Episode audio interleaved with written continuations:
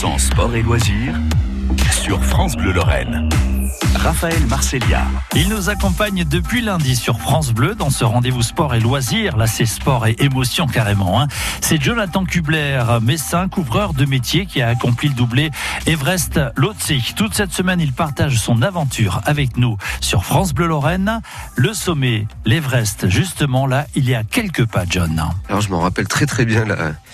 Vous venez de passer l'arête euh, l'arête sommitale et vous avez une, une pente de neige euh, assez simple. Et là, vous voyez, vous êtes à plus qu'à 50 mètres, par exemple, du sommet.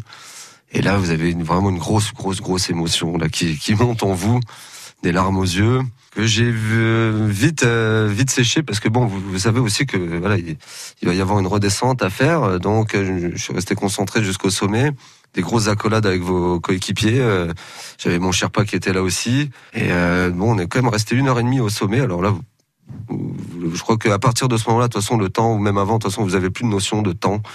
Euh, ça veut plus dire grand-chose, le temps, euh, ça passe très vite.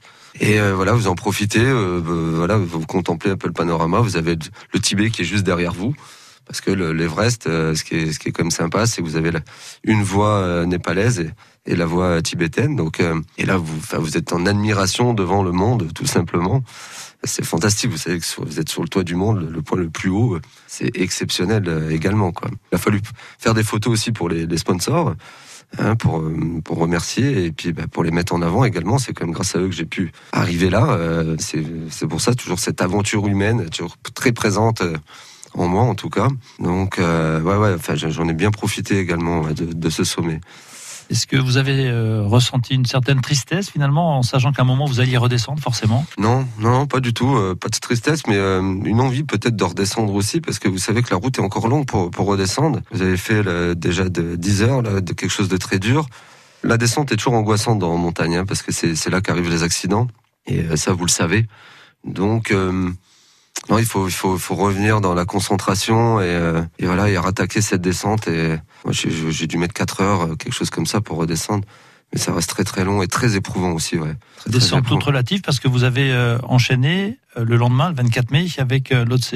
Ouais, donc oui, quand je parlais de la descente, c'était effectivement jusqu'au camp numéro 4. Et euh, c'est vrai que là aussi, vous vous dites, bon, ben, il faut garder un petit peu de force pour, le, pour la suite. On aurait dû repartir le jour même. On aurait dû redescendre, repartir. Mais euh, je pense que tout le monde était éprouvé euh, déjà de cette montée.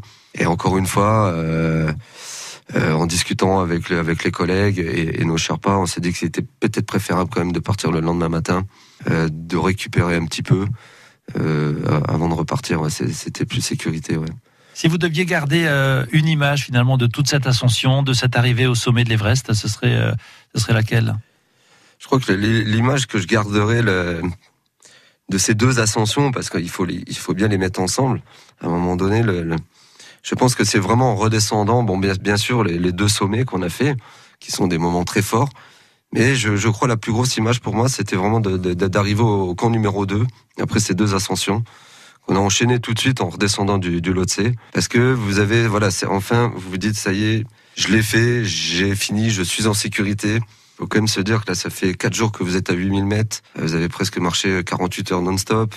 Vous n'avez pas beaucoup mangé, pas beaucoup pu. Vous êtes dans un état un petit peu second. Euh, et ça, c'est vraiment une image très très forte. C'était d'arriver au camp numéro, numéro 2, une joie immense. Et là, vraiment, vous vous lâchez. Je pense que vous prenez conscience de ce que vous avez fait, vous et vos collègues. Et euh, il y a vraiment une forte émotion euh, commune. Et vos Sherpas également. Je crois que là, tout le monde se relâche effectivement et, prend conscience de ça et profite de, de ce moment. Jonathan Kubler, John Horn avec nous cette semaine, homme de défi, vous l'avez compris, hein, l'Everest, le Lhotse. Euh, on fait quoi après? Les projets ne manquent pas, on en parle dans un instant.